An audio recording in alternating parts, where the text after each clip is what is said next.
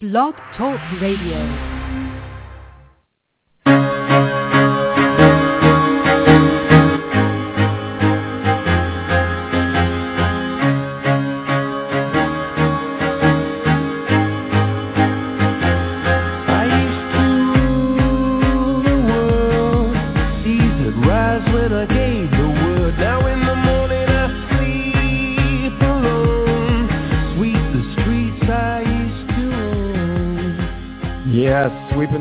I used to roam. Welcome, everyone. You're listening to This Week in Accountable Care on the Blog Talk Radio Network.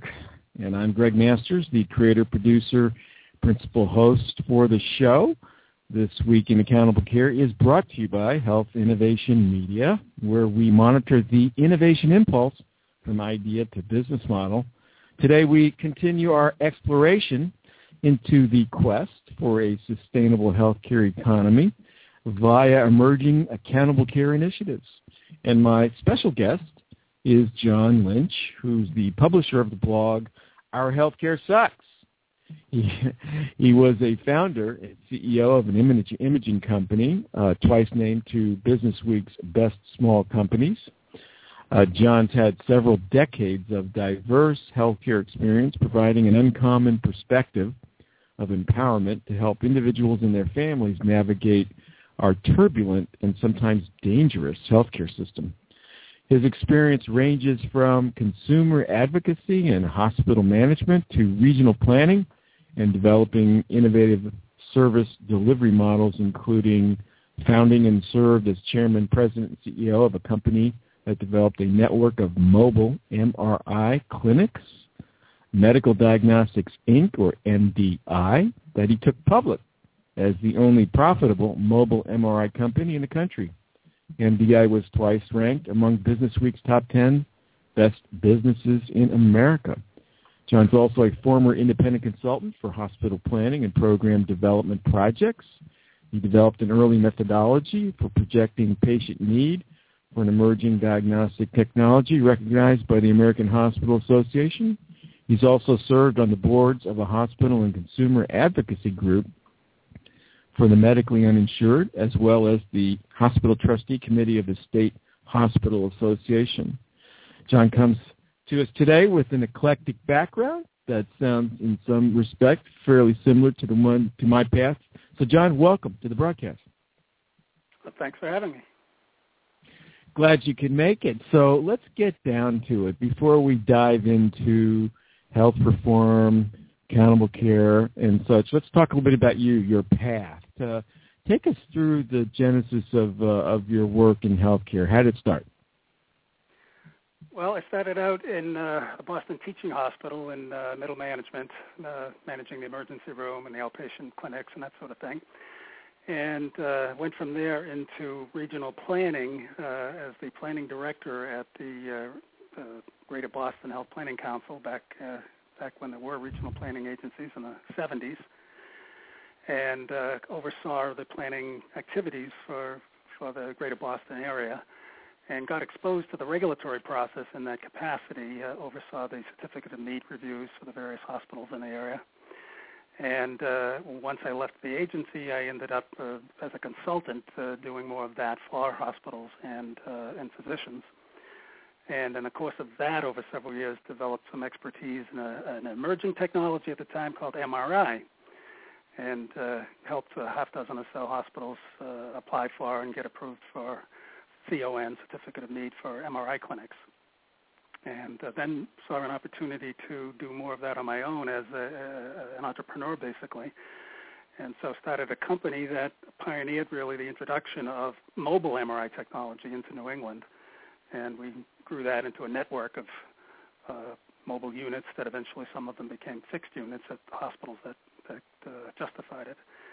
And it was a little different approach because instead of leasing equipment to the hospital, uh, we reversed that and flipped it on its head. And the hospital leased the uh, we leased space from the hospital. We were tenants there, and ran our own clinics. And that allowed us to control the operation and to work double shifts basically and weekends and increase the productivity such that we could be the, only profitable con- uh, company in the country doing that work. So, so that was an interesting experience, and uh, eventually sold the company, and uh, since been involved in volunteer activities and uh, blogging and writing uh, writing books about uh, the system, such as it is. So you that's uh, that's interesting, uh, eclectic. Uh, starting on the health planning side, then moving into the entrepreneurial side. That's great perspective. So um, I, know there's a lot more there, but uh, let's uh, let's talk about uh, uh, how you were because you, you, mentioned blogging, and uh, uh, but what what drew you to? I think the your, your blog is "Our Healthcare Sucks." What was what, was, what was the what was the impetus impetus there, and, and and what's your principal message? Well, I didn't want to be too subtle, obviously, but uh, I, I had been away from the industry for a while, and, and uh, I'm sure, like you, I'd been exposed to some of the uh, underbelly of the industry uh, in my own activities. But uh, when I when I started to research the current state of affairs, I was uh, even I was kind of surprised at how much things had deteriorated, and, and on two fronts really that were were most prominent. One was patient safety, or patient endangerment, if you will, is probably a more apt term um, and the other was uh, medical ethics, or the lack thereof, the extent to which the industry had been corrupted over the years, such that the uh, such that in the last uh, report from the folks who keep track of uh, fraud settlements with the federal government uh, has uh, all 10 of the top 10 companies uh, being healthcare companies. So, uh, you know, I don't think most people equate healthcare with corruption, but um, there you have it. The data suggests that uh, that's a rather major problem for us. So uh, those two things led me to come up with, with that title, uh, "Our Healthcare Sucks," because uh, I'm afraid it does. So, so what and are you? Of course, it's irony. We're, we're superior in many regards, but in terms of of uh, we're so deficient in many other areas that it's kind of a you know it's a it's a conundrum trying to sort the wheat from the chaff in our healthcare. We excel so at acute this, care, and when it comes to chronic care, of course, we're not so good. So, is this also uh, uh, a uh, really from a patient safety angle, or are you talking about it in terms of uh, some system inequities, if you will, both access, cost, quality? Well, I think it's all of the above. I mean, obviously, the, to the extent that we're doing overtreatment, much of that driven by greed, uh, the, the desire to enhance the bottom line, whether it's the a hospital or an individual practice, that obviously creates, you know, the more interventions, the more likelihood of uh, medical error and harm. So I'm afraid they're they're interlocked. Okay. Let, let me circle back because I wanted to uh, wanted to ask you this before talking about um, the blog and health reform. But uh, what was it like taking MDI public? Oh, that was quite an experience, um, especially at the time we did it, which was in '92, when uh, the prior attempt at healthcare reform, you might recall, Hillary Care, uh, was uh, was uh, being uh, debated, and so it was a uh, it was kind of a tough time to take a healthcare company public. In fact, we had to go to Europe to actually uh, close the thing because um, uh, there was a lot of uncertainty at the time. And uh, in fact, that did end up creating, uh, in this in Massachusetts at least, which was where the bulk of our business was, uh, created a moratorium on MRI units for a while, which kind of uh, stymied our growth. So it was it was not the best time to go, but uh, we pers- we persisted and got it done.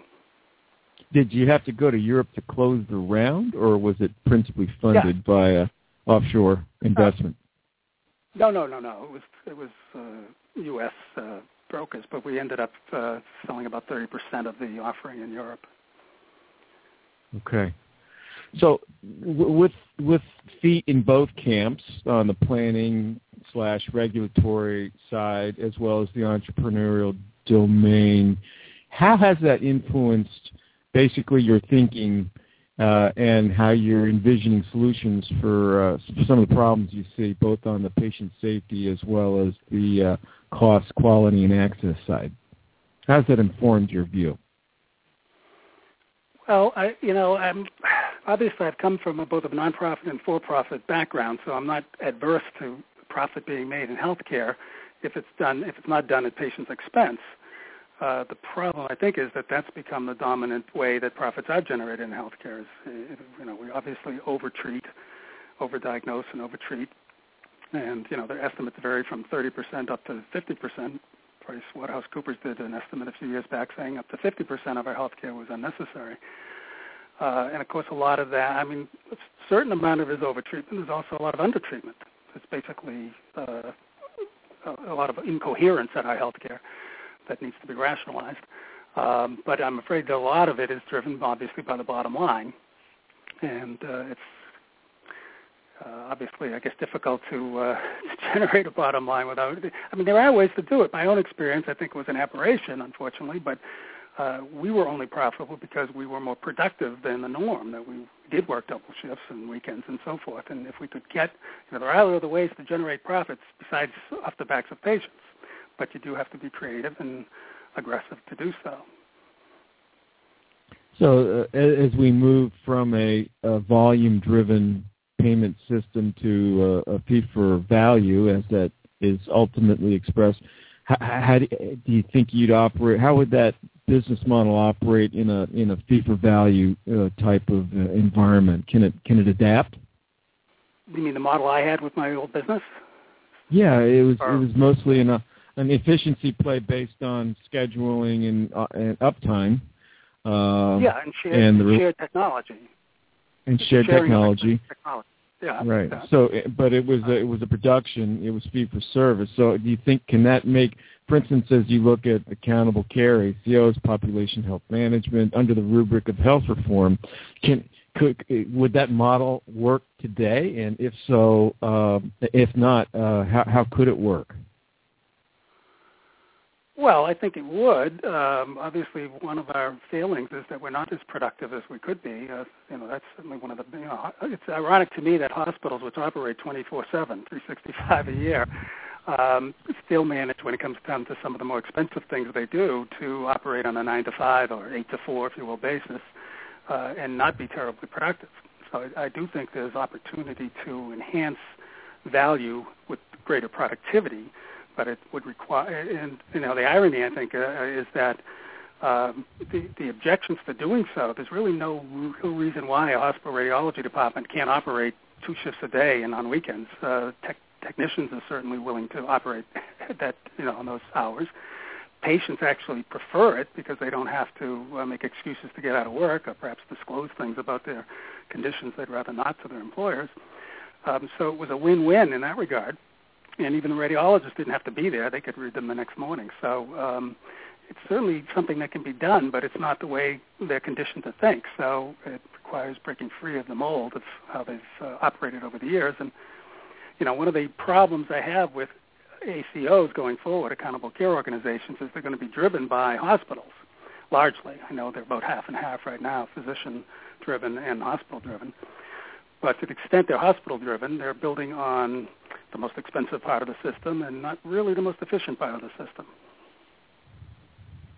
How big of a leap would it be, though, in that model? And, and I and I, I don't say only for imaging, but let's talk about any supportive ancillary diagnostic service that that's operating uh, to, to to to move into essentially a budget-driven, if not risk-bearing relationship with the delivery system. What what what what what what do you uh, because you know we're, we're really ultimately talking about a lot of initiative that's that's followed the implement or the the um, authorization of the Affordable Care Act, aka Obamacare, uh, but and that's progressively lots of moving parts in the act, but there's pieces all over the place that are basically moving it away from a fee for service to a quote fee for value paradigm, which manifests itself different ways in different niches. But let's let's just say that model can it can it go to a, a, a risk bearing or some kind of budget based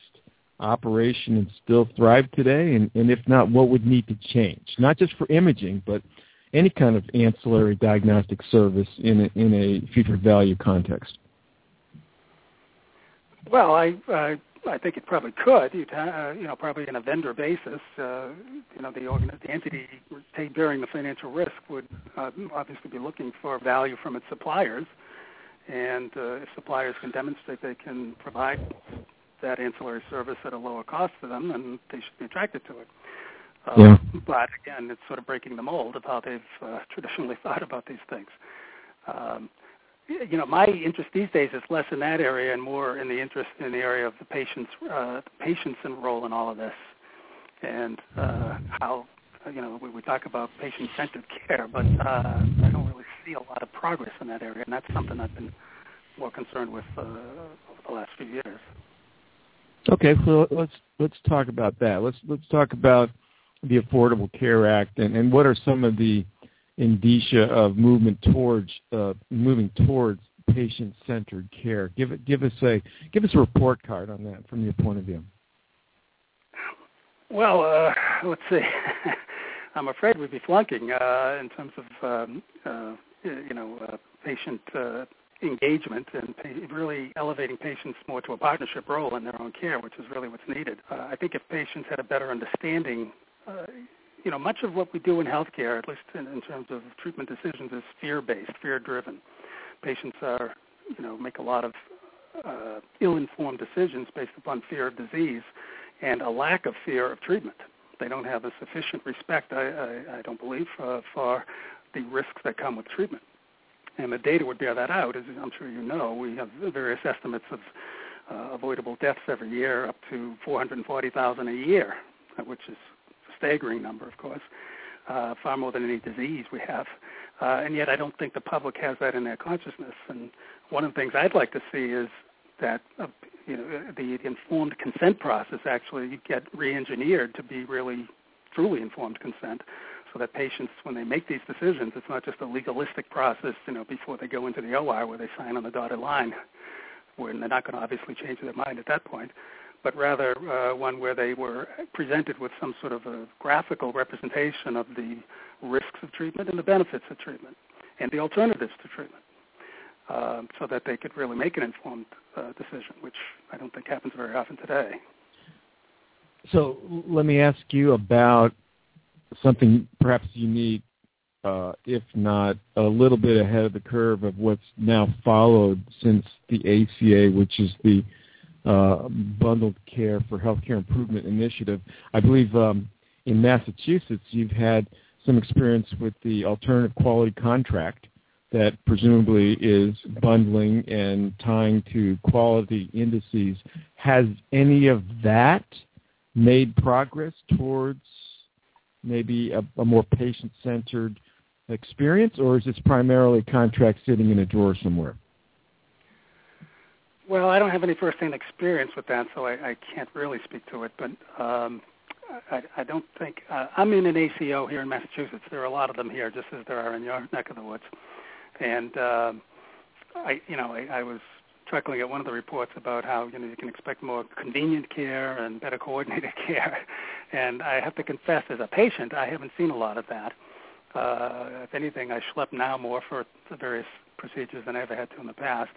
And most of the coordination I end up doing. So uh, the theory is great, but uh, achieving it, uh, and, and then on the cost front, of course, which is one of the prime drivers here, as you know, uh, the jury's still very much out on that front in terms of accountable care. It should work. It should prevent. It should present savings, but uh, so far it's been a mixed bag. Uh, I think so, one of the uh, things did I the challenge. did- did- go ahead. Go ahead.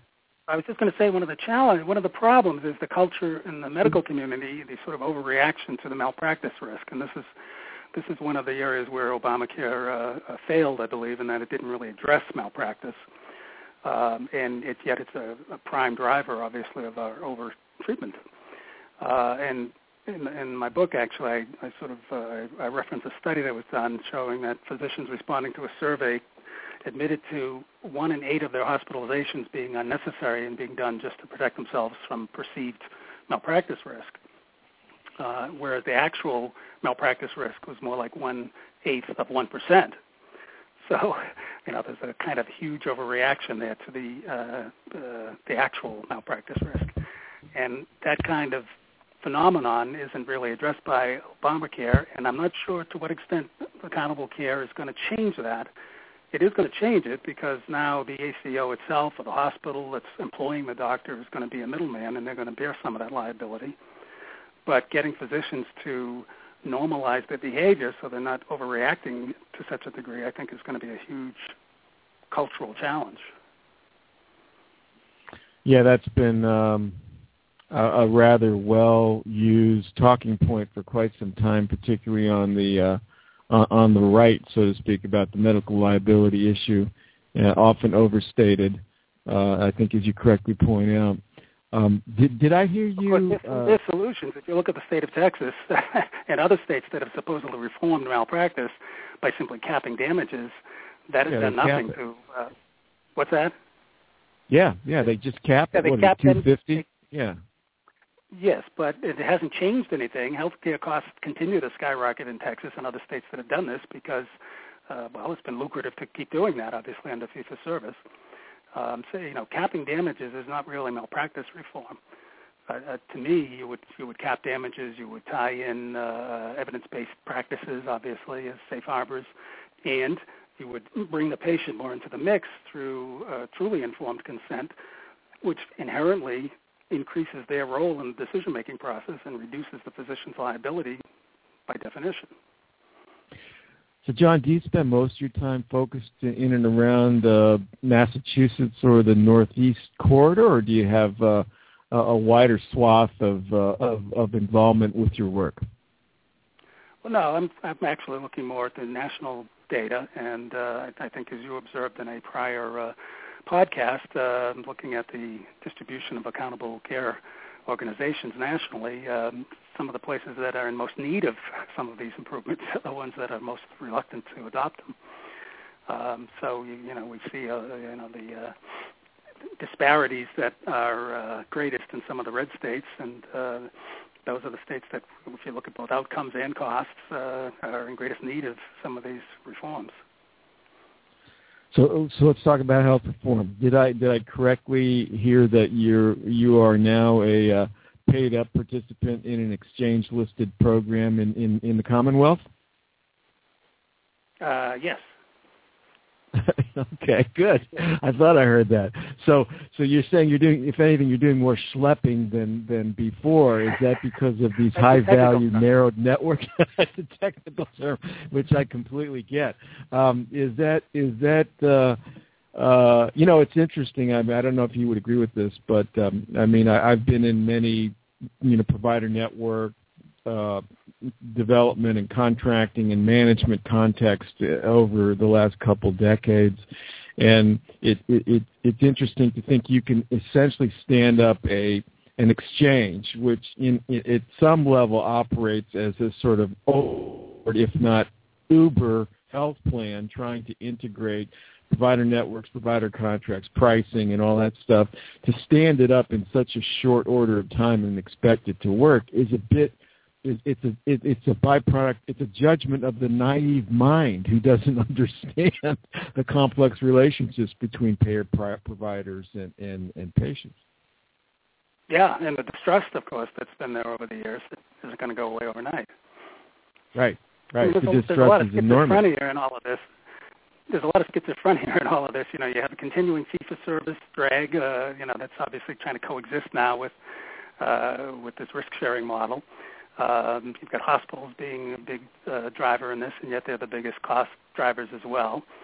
Uh, you need them to kind of bear a lot of the cost to afford, uh, you know, electronic records and so forth. But uh, yet that consolidation that that's promoting, uh, and this is another common uh, lament as well, of course, increases their leverage in the marketplace so that they can uh, demand higher prices from insurers. So there are a lot of these cross currents going on, that, uh, in addition to the animosities and various other things that make there will be no quick solutions here. That's for sure.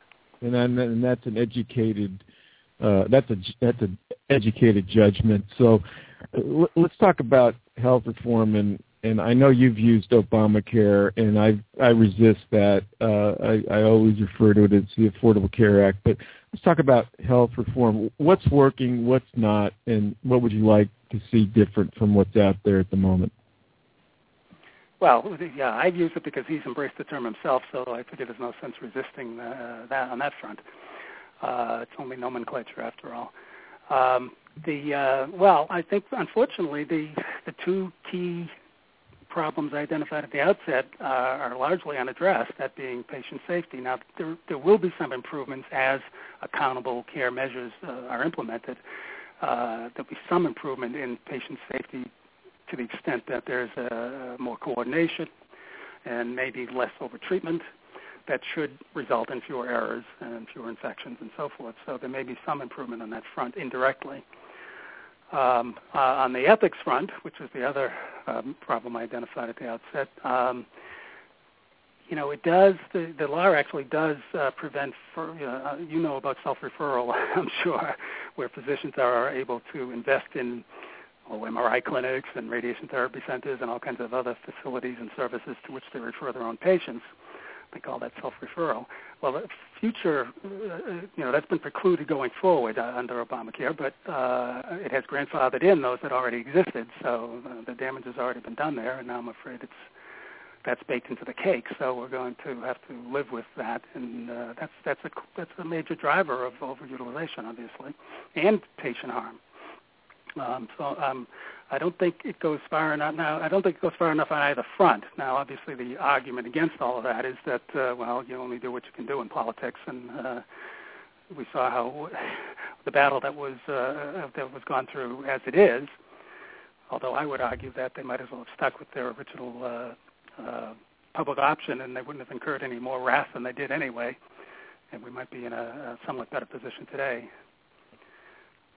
So I true. Think there were I, calculations along the way, but um, I think there was probably, you know, I, I think most people who favor a single-payer system, and I'm one of them, uh, would uh, argue that uh, it doesn't go far enough fast enough. Um, but a single-payer system isn't going to happen politically, so uh, we have to deal with these more incremental approaches and live with the complications that they produce. speaking of single uh, do you think there's any residual or collateral fallout from the VA scandal, which really is a single payer, completely socialized system, single payer here in the U.S.? Uh, do you think that that will um, um, further dampen any of the enthusiasm towards moving from uh, pluralism, the pluralistic system we have, to an actual single payer? Well, I wish. Uh, I actually just did a post about that, um, which was that the VHA flaws are no worse than private health care. Uh, in fact, they're far less. Uh, as, as someone else uh, observed, you know, the issue with the VHA is access to care, not the care itself. And uh, I think there have been enough studies done over the years showing that uh, on virtually every measure, the VHA outperforms our private health care, from from patient satisfaction to uh, out treatment outcomes. You know, they have better treatment outcomes for open heart surgery, for instance, with far sicker and older patients, patients who are virtually, literally twice as sick, looking at their rates of diabetes and prior heart attacks and so forth, and yet had half the rates of complications, half the mortality rate. So there is plenty of good data to support the VHA as a sound treatment model, and it is, you're right, absolutely socialized medicine. Far more than Obama. Obamacare doesn't even come near being socialized. It's, as you know, uh, uh, bill, you know, it, it bills on private health insurance and perpetuates private practice of medicine, so it, it fails on both counts. Um, but the socialized medicine that we do have in this country, we don't have to look to the UK or to Europe or Canada or anywhere else, is right here in the VHA, socialized medicine. You know, one of the ironies is, you know, people talk about freedom, and that's, of course, the big paradigm here. The most free economies in the world, uh, Singapore, Hong Kong, places like that, have the most government-controlled health care and the most efficient health care. So if, if conservatives were being true to their principles, they would look to those countries for what they're doing with their health care. They're not sacrificing their freedoms in doing so, and they have much more government control over their health care than we do, pay a lot less for it, and have truly socialized systems. But they limit it to their health care. Well, John, I knew this would happen. We're at the end of our time together, and uh, I know we've only scratched the surface. My apologies for maybe bouncing around a little bit. I know we didn't get to some things I wanted to, to chat with you about, but uh, uh, thank you so much for appearing on the broadcast today. Thanks for having me. It's great fun. So there you have it. Yeah, we'll do this again. Okay, everyone, thanks for listening. Uh, we've been chatting with John Lynch. He's the publisher of the blog Our Healthcare Sucks. Check it out on uh, at, at the dot com extension. Greg Masters saying thanks for listening, and we'll catch you next time. Bye now.